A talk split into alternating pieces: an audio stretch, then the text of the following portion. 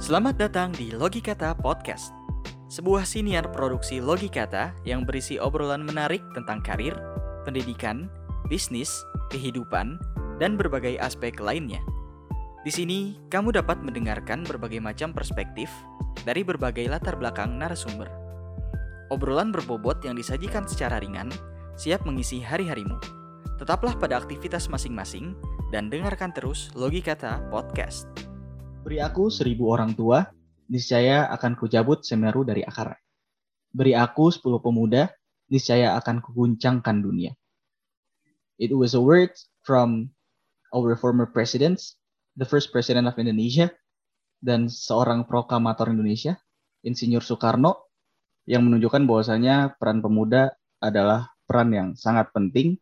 Dari kata-kata ini, gue banyak banget ngambil kesimpulan bahwasanya pemuda memang mengambil banyak peran untuk perkembangan tidak hanya untuk negara tapi juga untuk keberlangsungan dunia.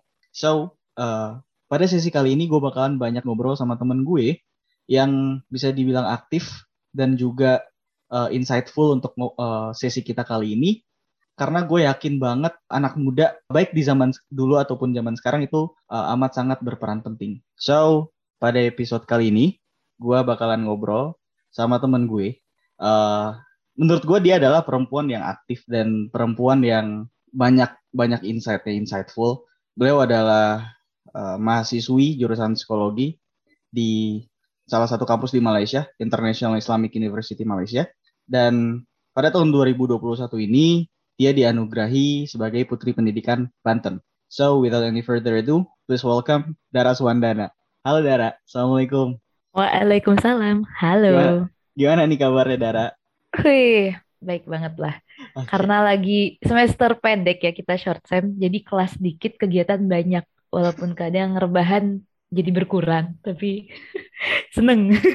seneng ya, produktif dikit-dikit. Yang penting apa ya endorfin kita tuh naik terus setiap hari ya nggak sih iya bener Anjay, endorfin endorfin gaya gaya banget saintifik banget gue ngomong sekarang so dar um, tadi gue udah banyak nih uh, sedikit nyinggung lu tentang latar belakang lu dan aktivitas lu gitu ya gue pengen tahu sebenarnya lu itu siapa dan kenapa sih lu seaktif itu dar iya kenapa seaktif itu Yoi. Hmm, penting juga untuk diketahui kalau saya memang orangnya tidak bisa diam dari dulu gitu ya.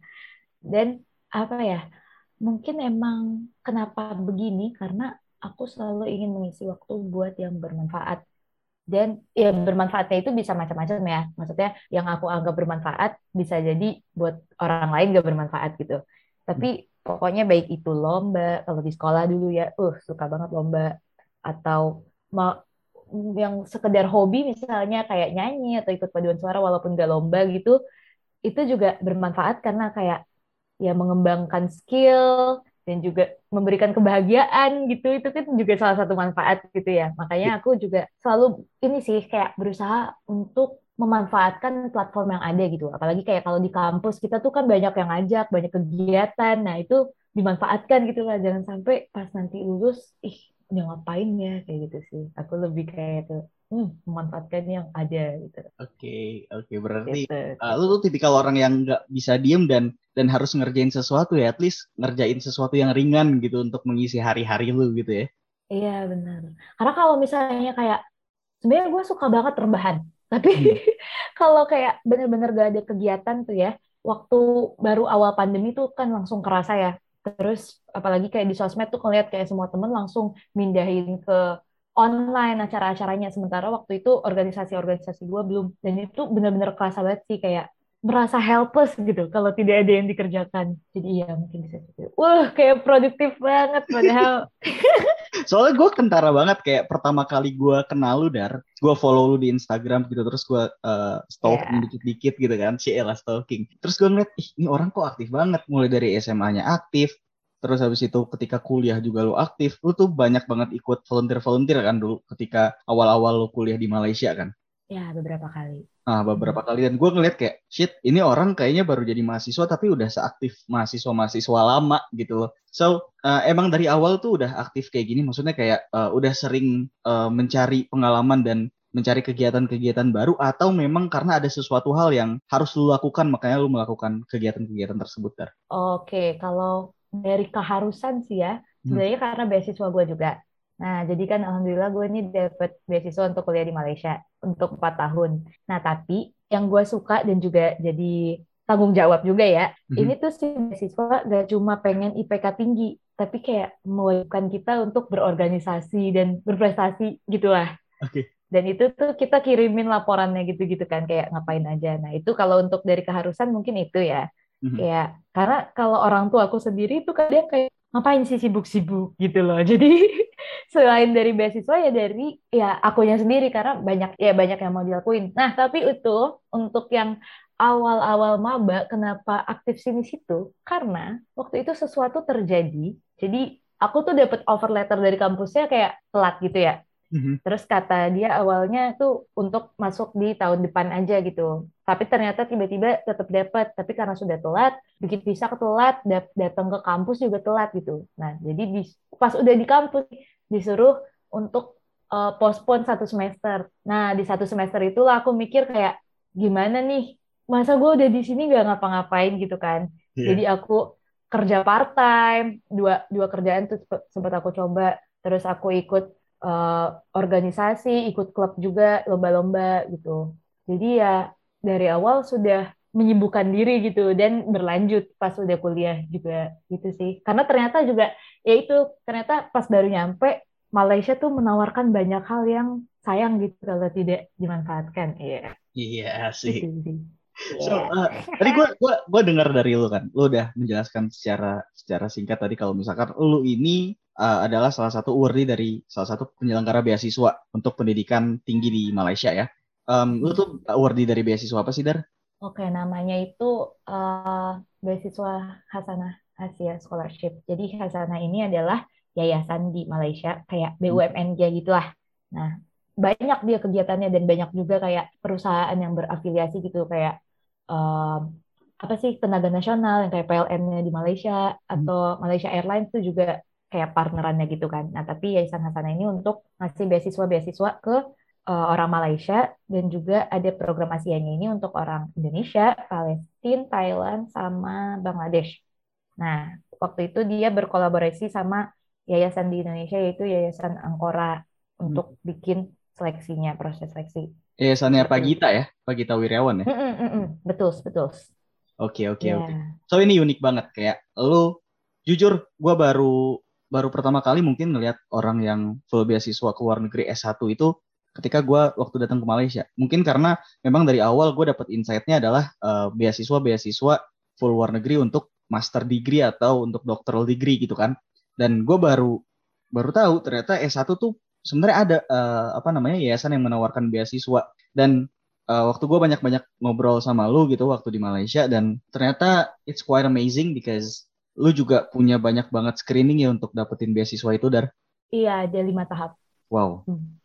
Oh dan ya, tadi lu bilang tadi lu bilang dengan dengan lu masuk ke uh, apa namanya beasiswa itu program beasiswa itu berarti ada banyak konsekuensi yang harus lu lakukan gitu salah satunya lu harus aktif apa aja sih emang yang dituntut penerima beasiswa khazanah ini Uh, itu aja sih yang tadi gue bilang kalau IPK minimal tiga setengah per semester. Hmm. Nah, tapi uh, eh, gak bakal langsung dikeluarin juga sih kalau sekali lu turun. Kayak biasanya ada ini hmm, kayak warningnya gitu. Nah, kecuali kayak udah beberapa kali dan tidak ada niatan untuk improve, itu baru. Nah, terus ya paling itu berprestasi di hal lainnya gitu. Jadi baik, baik itu lomba, organisasi atau apa. Nah, jadi itu juga bisa kan kayak kalau misalnya kita mau ikut exchange nih ke luar negeri, mm-hmm. nah mau ngajuin proposal tuh ke yayasan, Nah dia tuh lihat kemarin IP gimana, terus organisasi aktif gak gitu. Nah kadang tuh ada juga nih uh, kakak kelas gue yang dia IP-nya biasa-biasa aja gitu ya. Tapi karena organisasi dia aktif dipertimbangkan gitu, akhirnya dibiayain full gitu ke exchange. Oh, Jadi kayak oh, memang mereka apresiasi banget lah buat anak-anak yang ya nggak belajar doang gitu. Apalagi buat orang Indo ya, karena hmm. yang buat Malay itu mereka tuh ada uh, ikatan dinasnya gitu. Jadi kayak abis lulus bakal disuruh kerja di salah satu perusahaan-perusahaan partnernya Hasana ini. Nah, tapi kalau orang Indo memang tujuannya itu lulus untuk pulang dan berkontribusi ke Indonesia gitu. Nah, jadi mereka bakal seneng tuh kalau yang uh, volunteernya aktif, organisasi aktif gitu. Nah, tapi ya karena gue memang suka juga, jadi gue tidak merasa itu beban dari beasiswa gitu sih. jadi kayak okay. ya gas lah emang sekalian gitu. I see, I see. Berarti nggak ada nggak ada job desk apa nah apa ya namanya nggak ada requirement khusus untuk lo penerima beasiswa untuk aktif di bla bla bla tapi itu lebih ke arah beasiswa untuk mengamanahkan ke kalian yang yang menjadi awardee untuk aktif gitu tapi aktifnya bebas terserah kalian mau ke mana aja gitu kan ya Mm-mm, gitu gitu gitu. Oke, okay, talking about uh, lu satu semester kemarin postpone waktu itu awal-awal lu di Malaysia. Terus mm-hmm. itu kan lu ini ya apa namanya shifting activity dari lu yang awalnya kerja dan uh, dunia dunia profesional gitu terus lu shifting ke dunia pendidikan yang akademis banget. Lu harus nulis paper lah, itulah ada ini gak sih kebingungan di awal-awal gitu ada kok uh, eh, gue malah jadi malas belajar ya karena udah terbiasa uh, beraktivitas di dunia luar gitu. Oh kalau males sih enggak. Hmm. Cuma emang iya kayak ya tadinya gitu kan bangun bebas dan lain-lain gitu. Maksudnya kayak, kayak paling kerja atau kayak organisasi tiba-tiba kuliah gitu. Tapi excited sih karena ah, apalagi tuh waktu awal semester tuh gue nggak ada tuh yang kayak janjian sama teman gitu-gitu kan. Gue cuma pilih kelas yang kelas yang gue mau dan jamnya tidak pagi-pagi banget gitu pokoknya. Nah tapi itu justru kayak uh, bukannya ini ya kayak newspaper gitu-gitu emang susah sih kayak masih kaget gitu. Tapi justru tempat gue bergaul banget karena kayak tiap kelas grup mates gue beda. Dan itu biasanya sama anak Malay atau anak Inter yang memang welcoming gitu ya. Jadi kayak bukan yang dari awal gue bergantung sama temen Indo gitu-gitu loh. Hmm. tapi ya bagus sih. Cuma waktu semester pertama itu Ah, bener juga mungkin dari sisi kagetnya juga ya, ada subjek yang gue kurang maksimal, memang gue sadar, tapi sekaligus dosennya juga lumayan killer. Jadi ada nilai gue yang jeblok banget. Pada saat itu tuh bener sih gue mulai kayak, ya Allah kayak gue udah nunda satu semester, di semester pertama gue nilainya jelek gitu kan. Kayak gue merasa malu banget tuh sama beasiswa. Tapi habis itu kebetulan banget pas abis itu pas lagi di daun-daunnya itu ada acara nih. Nah, jadi kalau di acara beasiswa gue itu ada eh, kayak acara-acara wajib yang harus diikutin kayak buat pengembangan diri gitu-gitu ya. Hmm. Nah, ada yang untuk pas awal untuk anak yang baru masuk sampai kayak tahun kedua, ada yang untuk tahun akhir gitu. Nah, itu jadi pas abis nilai jelek gue itu, ada tuh acara sama yang sama-sama anak-anak baru gitu kan. Dan hmm. itu digabung gak cuma anak-anak Indo atau yang Malay sama teman-teman yang di Cambridge, Oxford dan semacamnya gitu. Wow. Dan kayak iya, itu kayak hmm, abis lah gue down, teman-teman gue ternyata jauh lebih keren gitu ya. itu pressure banget gak sih? Pressure banget, tapi jadi kayak memotivasi sih. Dan ininya juga kayak mereka semua welcome dan menganggap gue ada gitu ya. Mhm. Nah jadi itu juga jadi semangat gue gitu loh kayak kayak kita nih di bawah satu naungan yang sama kalau mereka tuh jago berarti gue bisa lebih jago dan gue improve banget sih IPK abis itu jadi naik banget abis itu jadi gue kayak bangga gitu respect harus ada pecutnya dulu kalau kata orang-orang zaman dulu ya. Iya, harus dibikin daun dulu. Ber, tapi gitu deh. Uh, hmm? tapi uh, dari sekian banyak perjalanan lu gitu ya. Ini uh, kita agak sedikit flashback ke zaman dulu gitu dari yeah. mungkin dari lu awal-awal aktif entah SMP entah SMA gitu ya. Entah atau mungkin lu SD juga udah aktif di hal-hal seperti ini. I don't know but seiring perjalanan itu tuh apakah perjalanan lu flat gitu, flat aja atau ada up, ups and down-nya dar? Hmm, pasti ada lah ups and downs. Tapi ya, yang gue hmm. sadarin itu ini banget sih apa uh, kalau kayak lirik lagu What doesn't yeah. kill you makes you stronger, anjay. Oh, shit. Karena gue ingat, jadi waktu kelas 1 SMA gue pernah ikut seleksi sesuatu lah. Mm-hmm. Terus pertanyaannya tuh na- uh, diwawancara gitu kan. Pertanyaannya itu nanya kayak uh, apa sih hal terberat yang pernah kamu alami di hidup gitu. Mm. Terus gue yang gue ceritakan itu pengalaman berantem sama geng gue di SMP. Kayak, Serius? iya, tapi itu emang sebenarnya emang lumayan traumatizing sih. Sampai sekarang tuh gue anaknya gak gengengan gitu. Kayak gue punya temen banyak, tapi kayak satu-satu-satu-satu gitu. Oke. Okay. Nah, tapi kayak, ya pokoknya bagi seorang daerah kelas 1 SMA, kayak pengalaman di pertemanan itu sudah cukup berat gitu ya. Terus di tahun 2017 waktu pas tahunnya itu gue merasa ini kayaknya tahun gue paling berat karena gue merasa kalah lomba-lomba, gue gagal di semua aspek gitu-gitu gitu.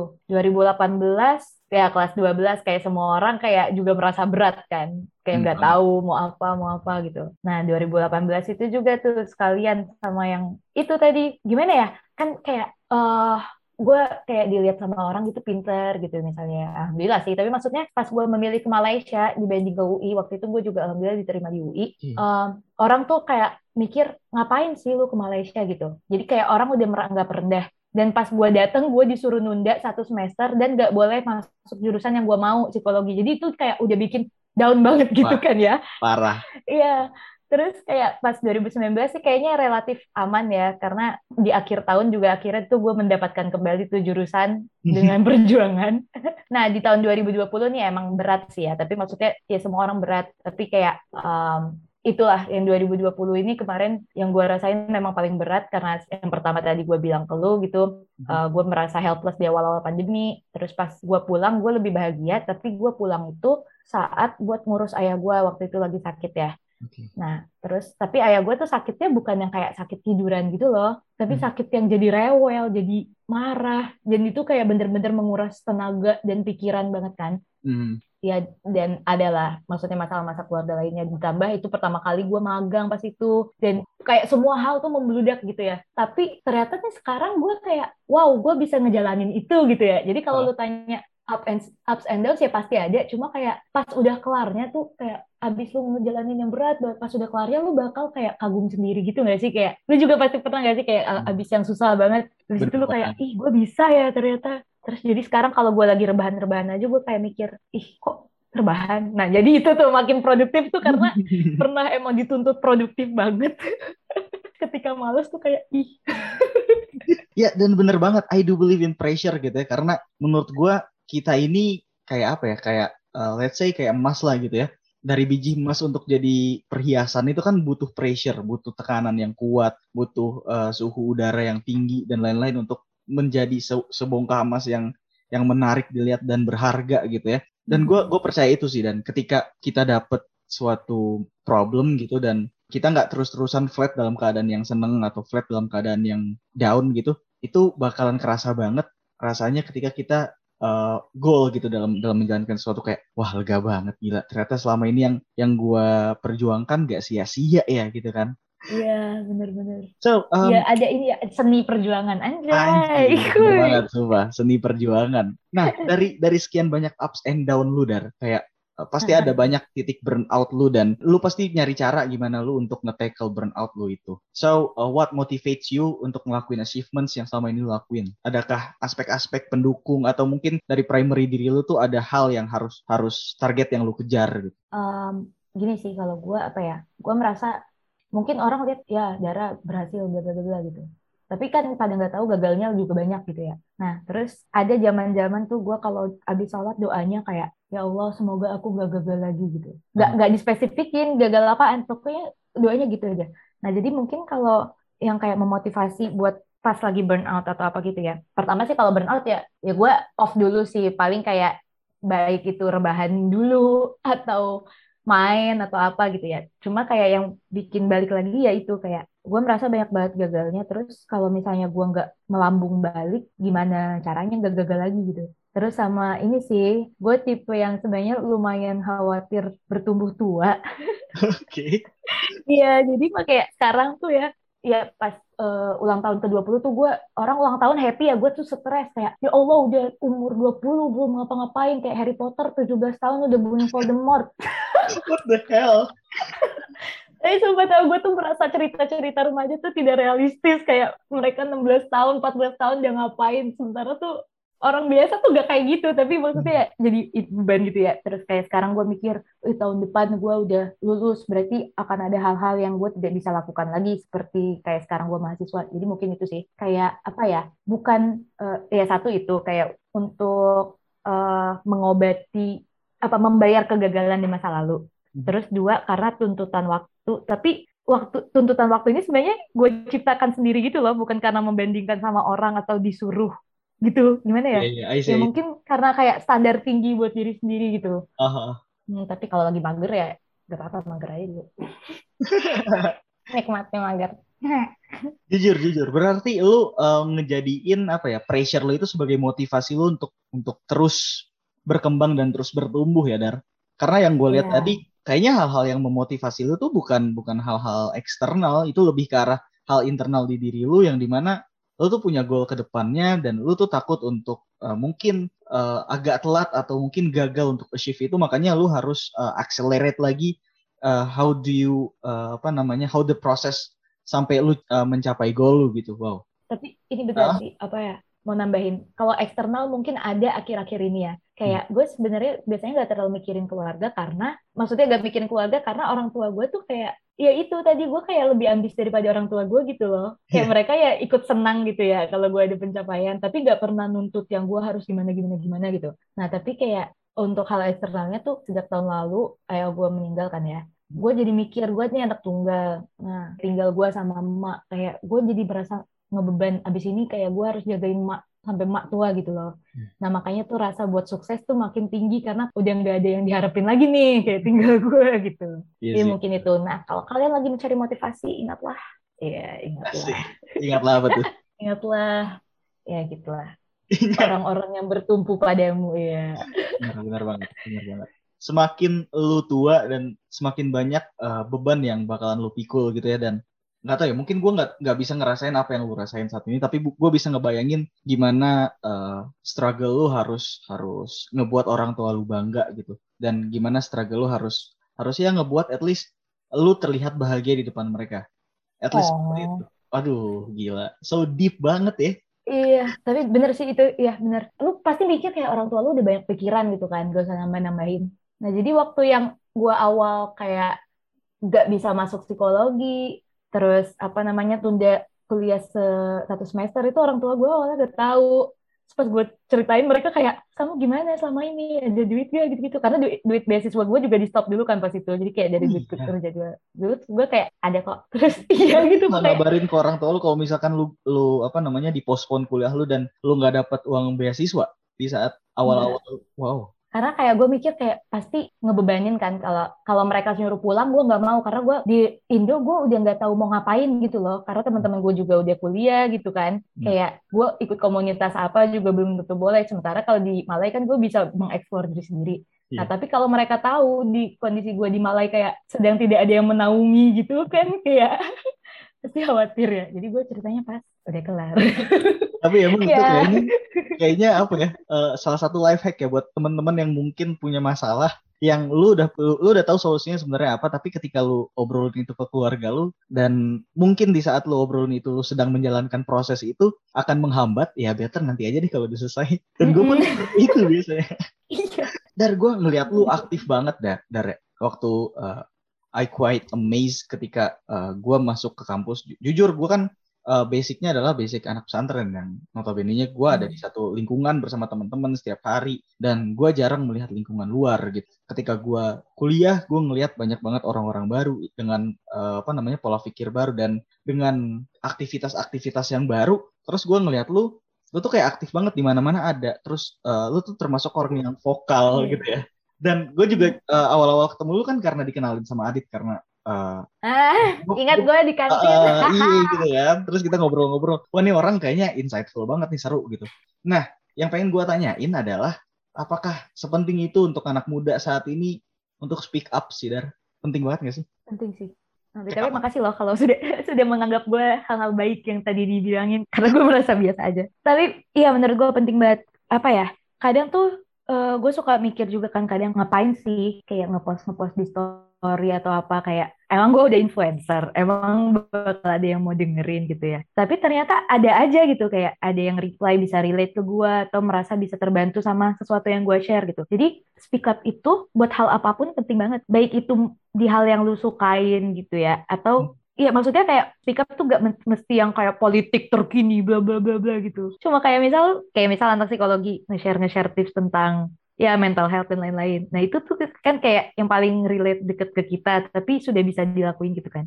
Ya menurut gue itu penting banget karena sekecil apa pun platform lu pasti tetap akan ada satu dua orang lah setidaknya yang ngerasa terbantu gitu. Penting banget. Apalagi masih muda, masih punya tenaga dan masih main sosmed gitu ya. Mungkin kayak kalau ibu-ibu mau speak up susah kagak ada yang ngeliatin gitu kan kalau Iya. kita memang pasarnya teman-teman kita sosmed semua ya manfaatkan lah itu gitu Asik. Asik. Iya sih benar banget. Benar banget ya. Karena kita nggak tahu ketika kita nge-post sesuatu, kita, ketika kita nge-share sesuatu, apakah sesuatu itu benar-benar bermanfaat sama orang lain atau enggak. Kalau misalkan kita nggak upload, kalau misalkan kita nggak nge-share, Mm-mm. ya at least kita adalah usaha untuk ngobrol ke mereka via sosial media dan dan daripada sosial media penuh dengan hal-hal yang hoax atau hal-hal yang eh, apa ya nggak berguna ya mending ya. kita penuhi dengan in- insight-insight yang kita punya yang yang itu bisa bisa spread uh, uh, apa namanya di sosial media dan bermanfaat untuk teman-teman ya nggak sih? iya bener banget. Ya apalagi bagian hoax tuh. Gila. kita itulah coba apa ya membalancekan sosial media yang sudah cukup eh, keruh. Apakah apakah uh, ini dar uh, apakah salah satu goal dari Putri Pendidikan Provinsi Banten adalah untuk mengurangi hoax? oh Itu langsung shifting ke itu ya. Soalnya gue kepo banget sama iya sama kegiatan akhir-akhir ini nih. Lu kayaknya sibuk di apa namanya di Putri Pendidikan dan itu quite amazed juga gue ngeliat wah gila Dara udah udah aktif di kampus. Sekarang ke eksternal lagi aktifnya gitu dan memanfaatkan situasi pandemi gini gitu kan. Iya benar, kalau nggak pandemi gue nggak daftar karena pasti masih di kampus gitu kan. Iya, sebenarnya kalau misalnya eh, kayak spesifik ke hoax gitu sih enggak ya. Cuma ya memang gini nih, kan kayak orang tuh ngelihatnya termasuk gue kadang tuh gue ngelihat orang yang jadi duta tuh ya udah buat sekedar lomba buat dapet selempang gitu ya. Hmm. Tapi ternyata tanggung jawabnya tuh ya berat. Nah, jadi sebenarnya kita duta pendidikan memang bakal bikin program-program gitu ya, tapi karena pandemi masih terkendala. Jadi kayak yang baru baru benar-benar berjalan tuh baru satu, yaitu uh, webinar tiap minggu gitu di live IG, namanya ngopi, ngobrol pintar gitu. Asik. Nah, tapi buat anak-anaknya sendiri itu ya dituntut buat aktif dan juga ini sih jaga ini di sosial media. Jadi apa pun yang kita sampaikan mulai sekarang harus diperhatiin dari segi bahasanya, kontennya kayak gitu-gitu. Dan ini tanggung jawab yang berat gitu lah. Karena kayak ya ya pasti lu yang tadinya suka hura-hura di sosmed harus ngurangin gitu kan, memperbanyak yang bermanfaat. Nah, dan juga dari teman-temannya sendiri juga sih kadang kayak gue baru kepilih juga udah kayak ih duta pendidikan Gini, ya gitu lah. Iya iya iya iya. Ya, jadi mungkin kayak untuk memerangi hoax, hoax itu bukan kayak tanggung jawab yang ada kayak di job desk gitu. Cuma kayak ya kesadaran diri pasti kita juga berusaha untuk itu gitu. Oke. Jadi eh, duta pendidikan ini tuh eh, kerjaannya ngapain aja Dar? Kalau gue boleh tahu. Ya, kalau hmm, jadi ya pertama kita bakal bikin program-program pendidikan ya. Mhm. Terus eh, menghadiri undangan-undangan sih biasanya kan suka ada yang ngundang ke webinar atau ke acara sekolah-sekolah gitu-gitu. Terus sama lanjut ke untuk yang pemenang-pemenangnya itu lanjut ke ada kompetisinya nih nasional gitu. ya Hmm. putra-putri pendidikan Indonesia gitu. Nah ini juga yang kemarin lagi lu lihat gue sibuk itu kan lagi ada Iya. karantina online-nya dan itu ya dikelompokin jadi ya sama anak-anak daerah lain gitu. Terus kemarin gue juga kepilih jadi salah satu presenter dan ketua kelompok. Hmm. Nah jadi ya itu sih sebenarnya ya sibuknya gitulah. Tapi maksudnya Tapi kayak ada- walaupun secara organisasi nggak sibuk, tapi kita secara diri sendiri juga dituntut sibuk gitu loh. Karena kayak walaupun misalnya belum ada yang ngajak webinar, tapi kita juga dituntut buat ya at least minimal-minimalnya nge-share yang positif di medsos membangun di image lah ya. Iya, atau bikin konten di TikTok atau di ini secara pribadi gitu. I see. Gitu I ya. see. Begitu. Dan ada ada ini nggak sih ada kayak satu goal khusus dari Putri Pendidikan ini tuh untuk di spread ke masyarakat gitu ada nggak? Apa tuh contohnya? Contoh kayak misalkan lu Putri Pendidikan Banten ngelihat kayak ada eh, satu eh, satu kasus tersendiri di provinsi Banten, for example adalah eh, kurangnya pendidikan tingkat atas dan lu mengkampanyekan hal itu. Ada nggak eh, kampanye khusus yang yang memang penyelenggara eh, berikan ke kalian untuk kalian sebar gitu supaya awareness itu meningkat di masyarakat atau bebas aja terserah kalian untuk milih isu apa pun. Oh, bebas, bebas, bebas. Oh bebas. Nah, ini sebenarnya ya, em, jujur kan gue juara satu ya, Mhm. ya makanya dapat pendidikan. Congratulations. Tapi alhamdulillah.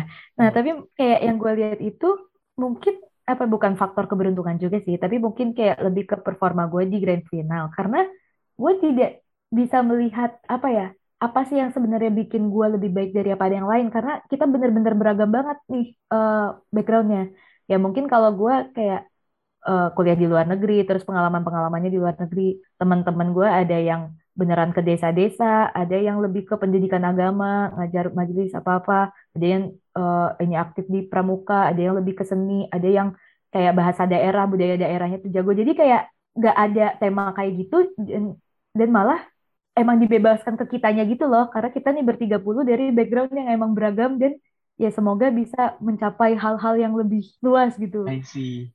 Iya, gitu. Oh. Cuma kalau misalnya lu tanya masalah di Banten sih, Hmm? Iya itu tuh salah satunya tuh kayak putus sekolah, uh, pengangguran gitu ya. Hmm. Nah ini juga gue lagi doain ya, gue lagi merencanakan sebuah project nih dan uh, pengennya fokusnya di Banten dulu ya, mumpung ada teman-teman duta juga gitu kan. Nah Amin. Kayak gue pingin, secara sempurna. iya, pengen itu sih kayak membantu orang menemukan mimpi gitu. Karena kan kayak kalau putus sekolah gitu biasanya kayak karena dia nggak merasa dapat apa-apa dari kuliah atau dari SMA gitu kan. Karena tidak ada yang mereka inginkan untuk jangka panjang gitu. Salah satunya lah, walaupun faktor budaya dan lain-lain juga. Ya gitulah. Jadi itu salah satu yang pengen gue angkat. Tapi teman-teman gue ada yang mengangkat hal-hal lain dan kita tidak saklek lah intinya. Iya, I see. Sekreatif-kreatifnya aja gitu.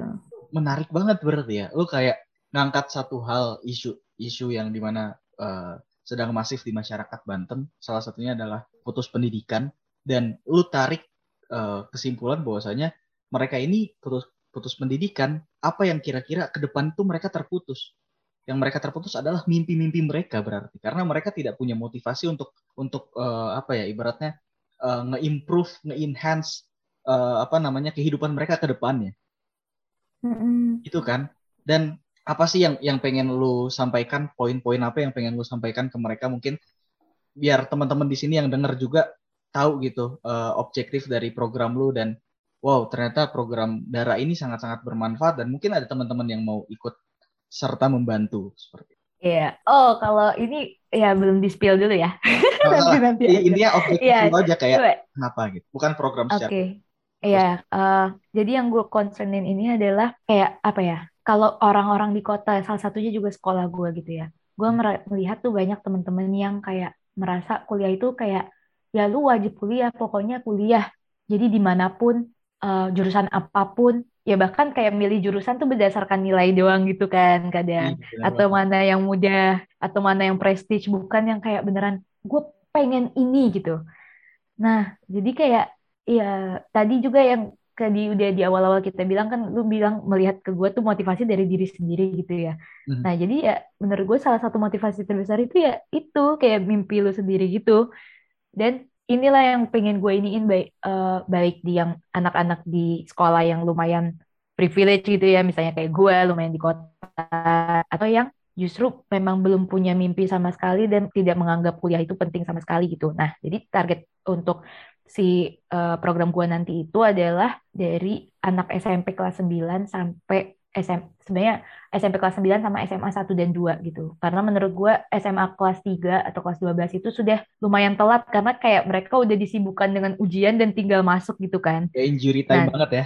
Iya, ya sementara kalau gue nih gue tuh udah mau masuk psikologi dari kayak kelas sebelum sebelum masuk SMA lah, maksudnya abis kelas 9 pas lagi libur-libur gitu, Mhm. mikir gitu mau jadi apa.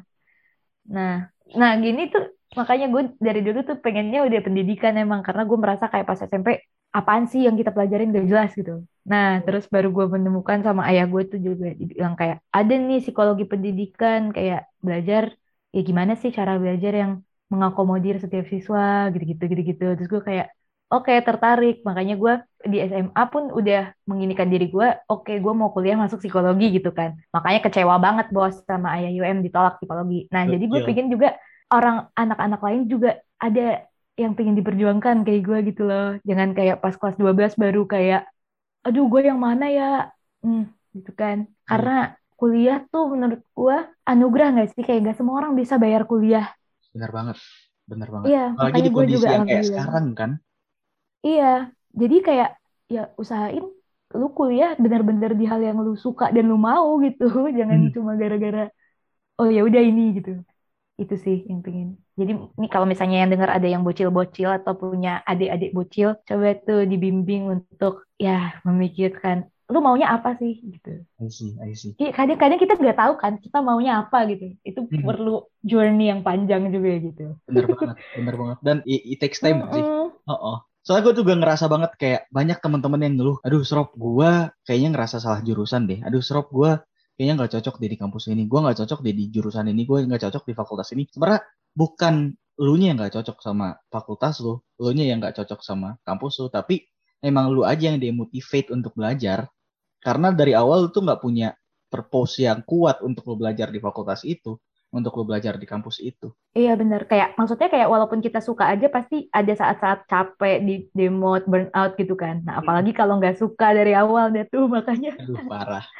Ini menarik, menarik nih. Ada yang pengen gue tanyain ke lo. Kayak tadi kita udah ngebahas tentang uh, purpose the goal sebelum kita hmm. melaksanakan sesuatu. Nah, sekarang ini di zaman-zaman uh, full of technology ini, full of uh, apa ya, uh, social media era gitu, yang orang-orang tuh lebih banyak bersosial di uh, dunia digital daripada di, di real life-nya. Itu kan banyak banget informasi yang masuk ke kita nih, masif banget informasi yang masuk, either dari sosial media atau dari platform-platform lain yang di mana tuh uh, banyak banget mempengaruhi uh, psikologis kita gitu. Nah, banyak anak muda yang saat ini tuh bingung untuk menentukan pilihan dan baik pilihan hmm. dalam hal edukasi ataupun karir ataupun uh, gimana mereka menentukan pathways untuk kehidupan mereka ke depannya. Nah, menurut lo apa yang sebenarnya terjadi pada anak-anak muda zaman sekarang? Kenapa mereka tuh bisa bisa se, se apa ya? sefragile itu untuk menentukan sesuatu di saat ini? Oke, ini sebenarnya satu hal yang pernah gue kepikiran. gue ke, pernah mikir gini kayak, wow, sekarang tuh kehidupan manusia beragam banget ya. Kayak lu mau jadi kuli atau jadi apa sih namanya kontraktor apa sih yang buat pembangunan? Iya kontraktor. Ya ya gitu, lu bisa. Atau lu mau ini jadi artis yang buat ngecat-ngecat kuku orang, lu bisa kayak atau enggak lu nge apa namanya servis laptop lu bisa kayak maksudnya sekarang tuh beragam dibandingkan dulu mungkin cuma petani, pengrajin atau kerja di kerajaan gitu kan. Hmm. Nah jadi menurut gue sih itu hal yang normal gitu ya um, buat bingung gitu karena terlalu banyak pilihan. Nah makanya juga yang sering gue lihat sih dari teman-teman mahasiswa ini adalah kayak karena terlalu banyak apa mereka diajak ini diajak itu mereka iya iya aja. Tapi mereka sendiri gak tahu biar apa sih ngelakuin itu gitu kan. Yeah. nah jadi menurut gue sih tadi itu karena belum tahu mimpi garis besarnya itu apa gitu ya. Hmm. maksudnya tuh mimpi yang gue maksud belum berarti kayak kerjaan harus tahu apa. Cuma maksudnya kayak visi besar lu tuh suka bidang apa dan mau berkiprah di bidang apa gitu. Karena pasti itu bakal bisa membantu gitu untuk mengerucutkan kayak oh berarti kalau gue mau begini, gue ambil bagusnya ambil jurusan ini, terus ambil kegiatan ini, terus nanti coba kerja itu misalnya gitu ya. Tapi karena ya tadi itu sih menurut gue masalahnya adalah menunda-nunda memikirkan tujuan hidup gitu.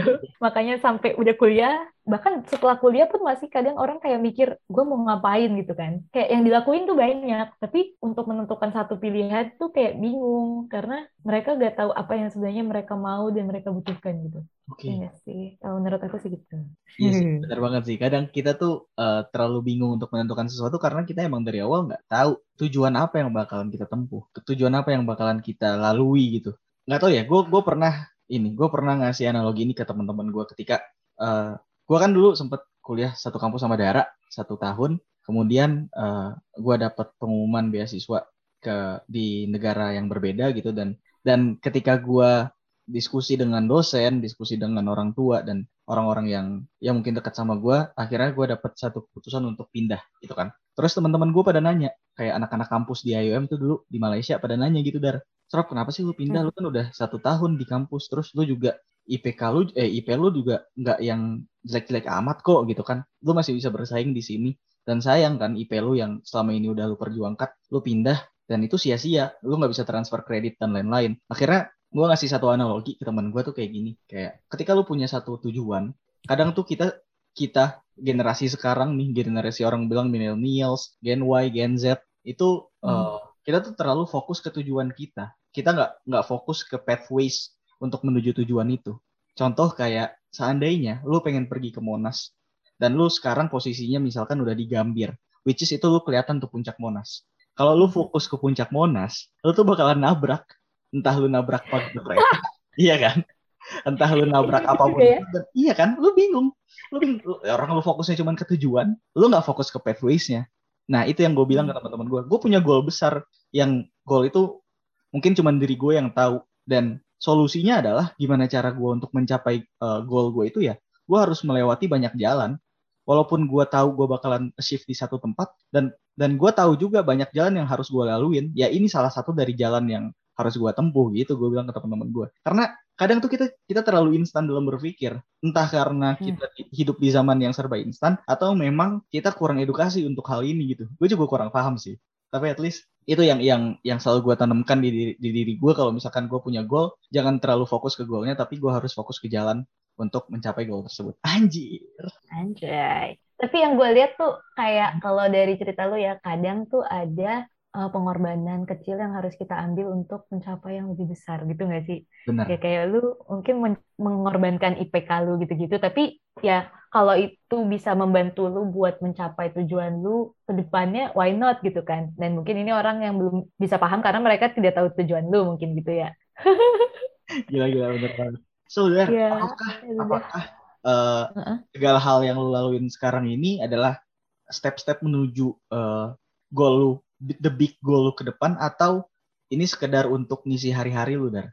Itu sih step-step. Kecuali mungkin nyanyi-nyanyi ya. Nah, pernah juga gue jadi tuh em, sebenarnya cukup bingung sih ya kadang karena kalau dipikir tuh ngapain sih ngisi-ngisi waktu dengan kegiatan gitu sekarang mending yang lebih berinikan ke job gitu ya jadi tapi gue ya kayak kegiatan kalau misalnya nyanyi-nyanyi sekarang tuh ya buat refreshing sendiri aja gitu Iya. nah tapi ini juga pernah jadi satu ini gue tuh kayak dulu kan gue waktu kecil suka nyanyi-nyanyi juga gitu ya Gue pernah ngeliat video lu SMP. di YouTube.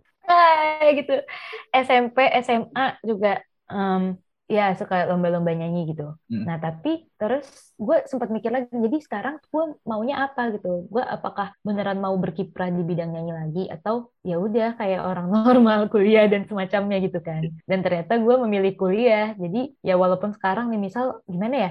Emang sih nyanyi sekarang juga hobi di gue gitu ya. Hmm. tapi kalau misalnya nonton Indonesian Idol dan semacamnya tuh ada perasaan kayak gue pengen sebagus dia gitu. Jadi kayak ya sekarang gue juga ini loh kayak mengalihkan energi gue ke yang bener-bener gue butuh aja gitu. Kayak misalnya nyanyi ya gue pengen tetap improve gitu lah. Gue ikut les gue apa ya suka nyanyi-nyanyi sama yang teman-teman tapi maksudnya itu bukan fokus utama gue. Fokus utama gue misalnya untuk kerja ini ini ya secara general aja ya gue bilangnya ya. Hmm. makanya gue harus nambah relasi. Gimana cara nambah relasi? Gini gini gini.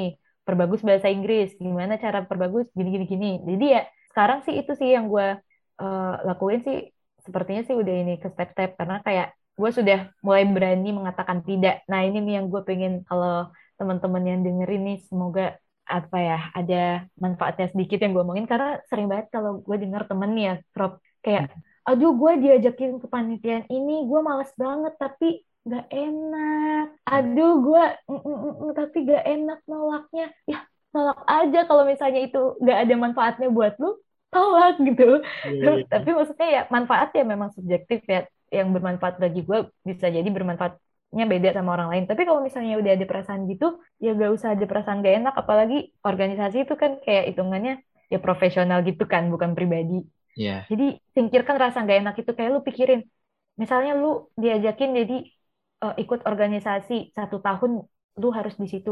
Lah itu ada manfaatnya nggak buat eh, kerja lu misal? Atau enggak paling enggak walaupun gak bermanfaat buat kerja itu ngasih lu kebahagiaan nggak karena kalau menurut gue refreshing dan memberi kebahagiaan itu udah manfaat gitu kan ya Iya. kalau enggak ya ya udah gak usah ayo guys berarti katakan tidak Iya. Berarti terkadang tuh jadi social pleasure itu adalah suatu hal yang kurang baik ya. Kalau terlalu Mm. terlalu terlalu di force gitu diri kita untuk menjadi itu. gimana tuh maksudnya Karena gini, kan kayak tadi lu bilang ketika lu ditawarin satu job gitu di organisasi dan lu tahu lu punya banyak banget job di di sisi lain gitu. Tapi karena lu nggak enak ke orang yang nawarin lu jadi lu iyain aja. Jadi kan berarti Nah, iya. bisa disimpulkan bahwa sometimes social pleasure itu adalah suatu hal yang jadi momok buat kita nih. Yang Hmm. mungkin kita tuh niatnya adalah untuk membahagiakan teman kita, untuk iya kan? Saya tidak membahagiakan diri sendiri. Iya. Nah itu yang yang yang yang buat kita tuh sekarang jadi burnout dan gampang gampang apa ya, gampang stres dan gampang keluar dari satu job gitu. Nah ini yang gue yang gue pengen uh, bahas juga nih sama lu dar. Kayak mm -hmm. gue nggak tahu ya. Akhir-akhir ini gue sering banget ngelihat banyak temen gue, bukan teman kampus tapi kayak orang yang ada di circle gue aja gitu. Kayak mereka misalkan apply di satu kerjaan, keterima, dan belum sampai sebulan dua bulan udah resign Terus waktu gue tanya hmm. alasannya adalah karena kurang cocok dengan lingkungan kerjanya. Kemudian setelah dia resign, luntang lantung segala macem, dua bulan atau tiga bulan kemudian dapat kerjaan baru, nggak sampai lima bulan udah resign lagi. Gue tanya hal serupa yang terjadi ke dia. Dan nggak tahu kenapa, gue tuh jadi kepikiran aja, nih orang kenapa ya orang-orang sekarang dan tadi itu nggak nggak kejadian di satu dua orang itu banyak masif banget yeah. hal ini terjadi gitu. Gue tuh kadang suka bertanya-tanya, apakah dia punya uh, apa ya apakah dia punya standar sendiri untuk sesuatu yang dia kerjakan atau memang orangnya aja nih yang yang nggak becus dalam ngerjain sesuatu gitu Kalau lu memandang ini gimana, Dar? Itu satu sih benar karena uh, punya standar diri sendiri ya kayak iya sih gue juga ada teman yang kayak gitu. Dia bagus gitu ya, pinter dan bagus dalam hal yang dikerjain. Terus tapi belum lama dia resign. Terus sekarang udah di perusahaan baru, dia bilang mau resign lagi. Terus gue kayak, loh bukannya baru ini. Um, sebenarnya ini kayak balik ke case masing-masing ya. Kalau misalnya dari sisi positifnya sih gue bilang itu tadi yang uh, kita harus tahu worth worth kita gitu juga sih. Hmm. Karena apalagi kan kayak sekarang tuh kayak perusahaan tuh gak bisa benar-benar mengeksploitasi pekerjanya gitu kan. Hmm. Dan perusahaan juga makin sadar kalau mereka tuh butuh pekerjanya, makanya kayak kita juga jadi pekerja jangan mau cuma disuruh-suruh gitu. Yeah. Kayak kalau lu emang merasa uh, kemampuan lu bisa diakui di tempat yang lebih baik lagi, why not kayak gitu kan? Hmm. Jadi mungkin ada yang merasa seperti itu. Terus kalau sisi positifnya lagi yang gue pikirin tuh kayak nikmati masa muda sih. Mungkin mendapatkan pengalaman di tempat yang sebanyak-banyaknya dengan orang yang sebanyak-banyaknya gitu. Jadi ya kalau nah ini dengan catatan belum nikah ya kalau misalnya belum menikah silakan deh tuh. Jadi gue kayak ya udahlah hidup hidupmu tapi kalau misalnya udah nikah harus membiayai keluarga dan anak tapi masih begitu nah itu baru itu yang problem tuh. Ah uh -uh, problem. Nah kalau yang tadi lu bilang itu gimana apa ya?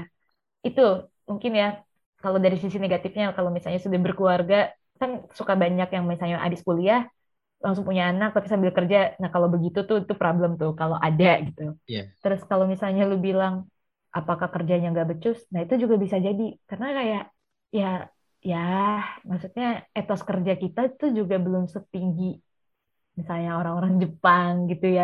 Gue nggak pengen orang Indo juga kayak robot sih dan gue tahu banyak banget orang Indo yang kayak emang produktif banget juga. Ya tapi mungkin kalau misalnya ada aja mungkin kan orangnya tidak terlalu berkualitas tapi tidak mau mencintai proses. Kayak ya mungkin di awal-awal lu memang bakal susah dan lain-lain tapi kalau lu udah naik pangkat atau sudah menunjukkan achievement lu ya tidak akan begitu gitu. Yeah. jadi ya ini balik-balik ke case-nya juga sih. Kayak mungkin alasan orang beda-beda. Cuma kalau gue liatnya sih gak tahu ya belum pernah merasakan yang benar-benar kayak gitu. Cuma kayak dapat kerjaan tuh anugerah gak sih? Jadi kayak mungkin teman-teman nih kalau misalnya kakak-kakak, abang-abang kalau yang udah kerja agak-agak sebel sama tempat kerjanya, tapi masih bisa ditahan, coba mungkin ditahan dulu. Karena ya kalian dapat kerja aja tuh sudah anugerah banyak orang yang tidak dapat kerjaan sama sekali, jangankan mikir resign, dapat aja belum gitu, udah cari sekian lama. Jadi ya itulah, ini anugerah yang perlu disyukuri. Ya gitu. Jadi jangan sia-siakan apa yang udah udah lu ini ya apa yang udah lu tanam gitu. Kan karena uh -uh. karena bisa dibilang kan kerjaan itu adalah sesuatu yang lu tanam yang nanti manfaatnya akan lu tuai ketika ketika nanti berupa pengalaman atau either lu naik pangkat. Itu kan sebuah sebuah apa ya sebuah uh, hasil yang lu tuai dari dari awal effort lu untuk masuk ke perusahaan itu gitu kan. Oh iya mau nambahin dikit sih. Uh, kalau gue sih sekarang kayak lebih berusaha apa ya balance lihat ke atas dan ke bawah gitu sih. Karena mungkin kayak alasan orang resign kerja tuh kayak ya pengen yang lebih baik gitu kan. Terus atau tadi kayak perihal masalah salah jurusan banyak orang yang mikir ya udah nanti kalau salah tinggal ngulang gitu yeah. atau gimana lah. Tapi kayak kita tuh harus sadarin misalnya kayak kuliah kerja itu anugerah yang belum tentu semua orang bisa dapet gitu. Makanya kalau bisa di plan dari awal-awal ditahan-tahanin gitu-gitu maksudnya ya uh, walaupun kita ngelihat kayak wah gue bisa dapat yang lebih baik daripada ini dan lain-lain ah nanti ada aja jalannya tapi kayak untuk dapat kesempatan itu untuk kuliah untuk kerja kayak at the first place itu gak semua orang bisa gitu dan kita harus mensyukuri itu ya yeah. I see, I see. Sama halnya kayak poin yang tadi lu bilang tentang uh, gimana kita anak-anak muda harus nentuin goal kita dulu, nentuin visi misi besar kita dulu sebelum kita menjalani sesuatu. Hal serupa tuh harus kita lakuin juga kali ya di dunia profesional. Mm-hmm. Bisa uh, jadi. Karena kan apa ya? Karena nggak tahu ya, gue ngelihat kayak uh, sirkulasi hidup manusia gitu kayak dari kecil ke dewasa dan step step-step yang banyak kita laluin tuh kayaknya itu looping aja proses yang looping tapi bedanya adalah uh, sisi mentality kita beda dari segi uh, apa namanya perkembangan jiwa manusia kita beda terus juga dari segi lingkungannya yang berbeda. Tapi kalau misalkan kita lihat pattern pattern apa namanya flow alurnya kayaknya gitu-gitu aja. Kayak uh, berusaha di awal effort terus ng ngelakuin proses akhir goal berhasil gitu. Sama kayak yeah. di profesional juga kayak gitu. Di di sekolah pun juga kayak gitu. Berarti ya tinggal gimana gimana kita aja untuk untuk lebih bisa beradaptasi ngelakuin hal-hal yang kita lakuin gitu di sesuai sesuai dengan apa yang uh, apa ya sesuai dengan level apa yang yang yang kita lalui gitu. Nah iya benar. Terus kayak lu pasti lebih bisa beradaptasi kalau lu suka kan dengan apa yang lu lakuin gitu. Nah bener banget. Nah terus uh, eh, gue jadi kepikiran nih tadi gara-gara lu bilang kalau gue juga berusaha gimana caranya biar kesuksesan gue itu nggak menjatuhkan orang dengan sengaja atau tidak ya. Kayak misalnya dalam persaingan nih waktu gue uh, SMA kan mau hmm. itu SNMPTN undangan. Nah gue jadinya nggak uh, jadi pas saat itu yang pengen masuk psikologi UI itu di anak-anak IPS ya yang paling tinggi nilainya gue gitu kan. Hmm. Jadi yang lain pada nggak mau daftar gitu. Nah tapi pas gue memutuskan tidak daftar ya gue kasih tahu tuh ke yang lain kayak ya udah lu gas aja daftar. Gue yeah. nggak daftar gitu kan. Karena gue mikir kayak ya kalau gue gak mau kenapa gue harus menghalangi orang lain juga gitu buat mau. Nah hmm. makanya kayak yang gue bilang lebih baik kalau well prepared tahu apa yang kita mau di awal kayak memastikan apa ya kayak misalnya nih lu uh, misalnya gue pengen masuk psikologi let's say bukan karena guanya pengen-pengen banget tapi karena ya kayaknya kayaknya prestige deh misalnya gitu. Terus gue dapatlah kursi di IAUM gitu kan. Sementara ada orang yang pengen banget jadi gak masuk gara-gara gue eh guanya malah kayak ah kayaknya gak seru di sini. Iya Nah itu juga tuh kalau masalah resign, siapa tahu kayak kayak keterima kerja tuh susah banget kan. Ada orang lain yang emang lebih membutuhkan dan lebih pengen di bidang itu, tapi yang dapat lu, eh lu nya kayak tiga bulan cabut gitu. Wah gila sih, banget. Itulah, jadi kayak kadang harus ya dalam rangka mensyukurinya itu ya gitu, kita melihat perspektif orang yang kira-kira bakal gimana gitu kalau mendengar cepet cabut seperti itu. Oke. Okay. Salah satu perspektif. Tapi emang bener sih, bener banget. Ketika uh, lo ngejalanin sesuatu gitu, lo harus harus pikir perspektif dua arah gitu. Nggak cuma lo mikir dari perspektif lo, tapi perspektif dari orang lain yang kontras sama lo, yang kontras. Supaya apa ya? Supaya uh, kita tuh lebih dewasa dalam memutuskan suatu keputusan. Makanya itu mm -hmm. mungkin kayak tadi lo bilang ketika ketika lo masuk uh, ketika lo memutuskan untuk masuk ke misalkan ke psikologi lu tuh juga harus mikirin perspektif orang lain yang mau masuk psikologi tapi yang beda dari lu. Kayak lu mungkin mau karena prestis dan orang lain mau karena emang dia punya keinginan yang kuat dari awal. Ya sekarang gimana rasa manusiawi lu aja yang yang menuntun lu untuk melakukan uh, keputusan gitu? Iya benar kan? Iya kayak ini sih kayak yang gue lihat juga ya fenomena dari teman-teman kita yang kuliah di luar negeri gitu ya. Hmm. kadang tuh yang gue lihat tidak memanfaatkan full gitu uh, potensi di sekitar. Kayak misalnya masih terlalu bergaul sama orang Indo which is gak masalah. Cuma kayak kurang membuka diri ke orang-orang lokalnya atau orang-orang internasional yang lain yang itu kan privilege yang cuma kita yang punya yang orang-orang di Indo tuh jealous banget sama kita karena mereka pingin gitu kan di luar negeri yeah, pingin yeah. sama orang lain. Nah ya mungkin ini nih kalau teman-teman ada yang dengar ini tidak menyindir satu orang ya mungkin ini kayak fenomena yang gue sering lihat gitu ya mungkin karena kita sudah di luar negeri manfaatkan yang orang Indo tidak punya gitu jadi jangan sampai sebenarnya ada orang lain yang lebih deserving dari kita, tapi kita aja yang kebetulan lagi di luar negeri gitu.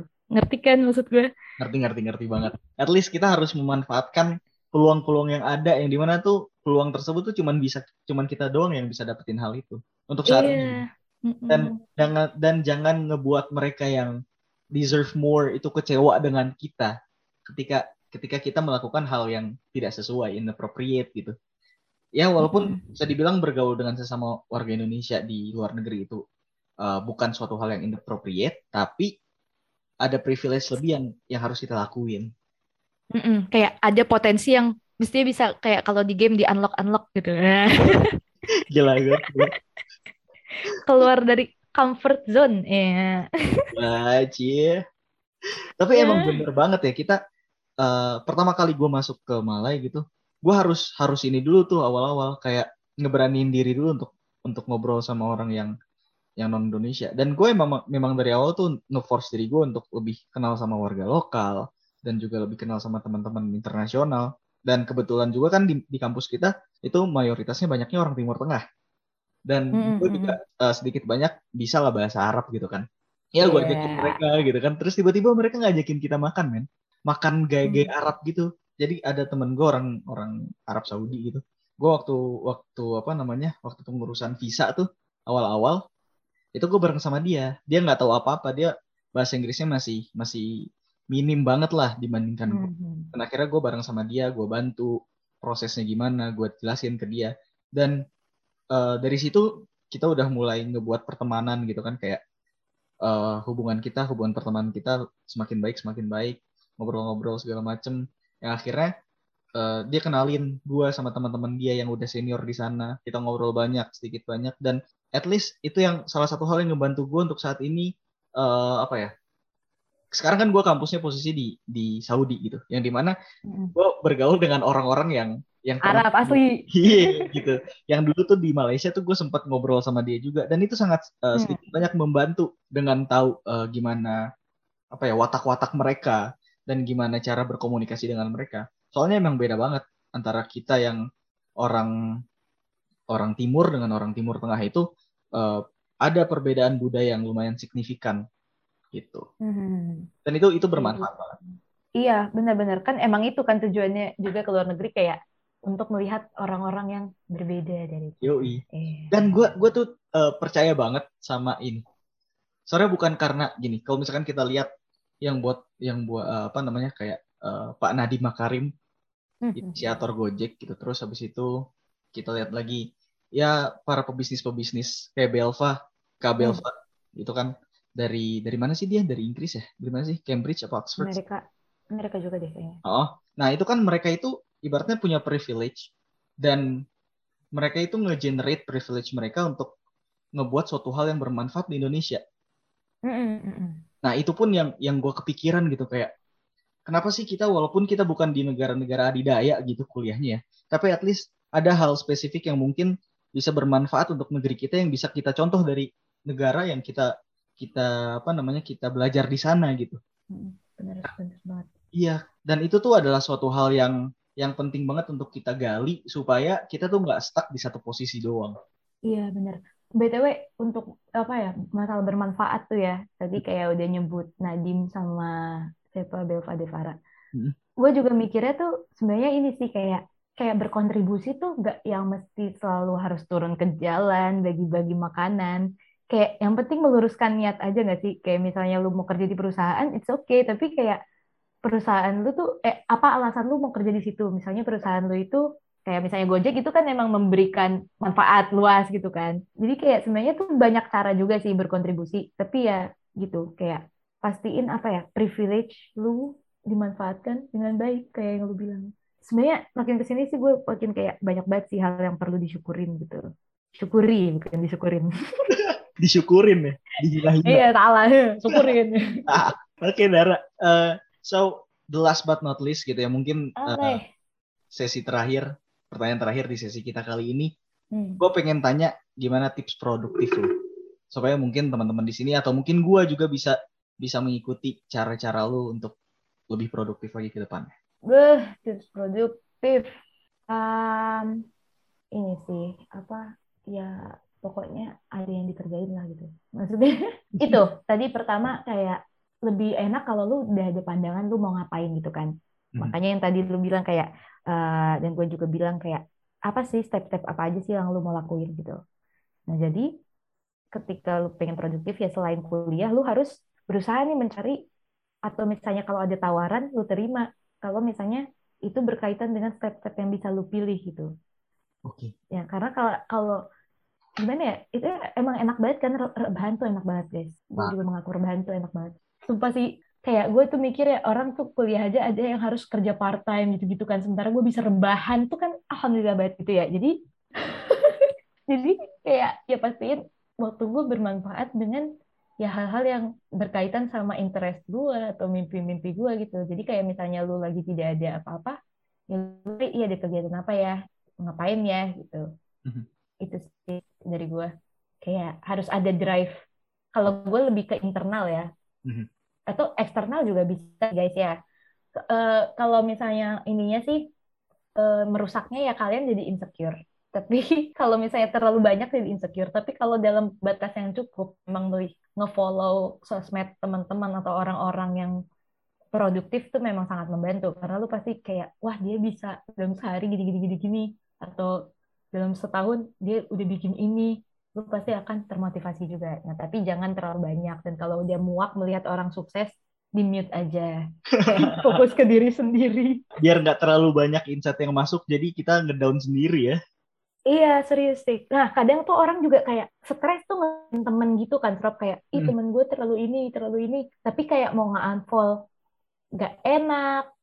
Ya udah, tapi kalau gue sih ini, jangan jangan unfollow juga sih tapi kalau temen ya kayak ya paling enggak mute aja. Setidaknya lu tidak perlu melihat misalnya uh, perilaku dia yang kurang baik yang bikin lu sebel atau justru kesuksesan dia yang mulai menumbuhkan niat-niat jahat. Nah kalau ketika lu sudah mulai kesal sama kesuksesan orang itu tandanya lu sudah tidak sehat dan harus fokus ke diri sendiri. Nah gimana caranya fokus ke diri sendiri? Ya tadi itu mencari drive lu gitu. Nah, misalnya gue mulai kesel nih misalnya ngelihat lu serot ih dia kuliah di Arab ngomong Arabnya lancar gitu tapi ketika gue memikirkan diri sendiri emang gue pengen kayak gitu? Enggak yeah. juga. Terus kenapa gue harus iri sama dia? Ya udah jadinya kayak be aja gitu kan. Bener bener bener bener. At least ada hal yang yang bisa untuk jadi katalis lah ya dari pemikiran-pemikiran hmm. negatif kita. Dan tadi dapat disimpulkan juga kalau uh, tips produktif lo adalah membiasakan diri untuk menjadi produktif. Ya nggak sih? Ya, gak, kayak nggak you don't say banget gitu gak sih? Tapi itu gini, itu adalah suatu hal yang basic memang, tapi emang itu hmm. caranya. Iya, kayak bisa karena biasa aja. Kalau nggak dimulai ya nggak nggak mulai-mulai. Bener-bener. Gue juga pernah baca artikel kita harus membiasakan diri sebanyak berapa kali sehingga itu jadi kebiasaan gitu. Berapa hmm, kali? Hmm, Kalau nggak hmm. salah berapa belas atau berapa puluh kali supaya itu tuh bisa jadi habit kita. So mungkin tips juga buat teman-teman kalau lo pengen produktif ngelakuin sesuatu ya lo harus konsisten dan baby steps juga sih kayak misalnya lu bener-bener tadinya kuliah pulang kuliah pulang atau sekarang kuliah tidur kuliah tidur ya kayak cuma zoom doang. Ya gak harus yang lu tiba-tiba ikut tiga organisasi ikut lomba apa kayak ikut aja satu gitu. Yeah, yeah. kalau ada ini ini lagi.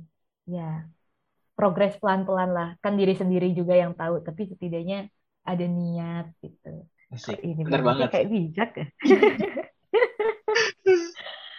Aduh. Tapi emang iya sih, apa step by step jangan sampai lu maksain diri lu ke hal yang udah udah melampaui batas diri lu. Karena ya balik lagi lu bakalan burn out. Betul, gak ada yang maksimal jadinya gitu. Ya. Yeah. So, uh, thank you so much Dara for coming in this podcast. It's such an honor to have a candid conversation with you tonight. Dan gue harap lain kali kita bisa ngobrol-ngobrol lagi. Soalnya gue gue ngerasa kurang banget nih kita ngobrol malam hari ini. Wah, harus ada part 2, part 3 gitu ya. Iya, kayak harus season banyak, 7 kayak Cinta Fitri. so, Terima kasih banget juga Asrop nah, dan Logikata untuk invite gue. Ya, semoga iya. yang kita obrolkan bermanfaat. Bisa bermanfaat. Uh, gue juga secara pribadi mengucapkan selamat untuk Dara terpilih jadi Putri Pendidikan Banten dan semangat untuk sesi apa namanya nasionalnya nanti ya.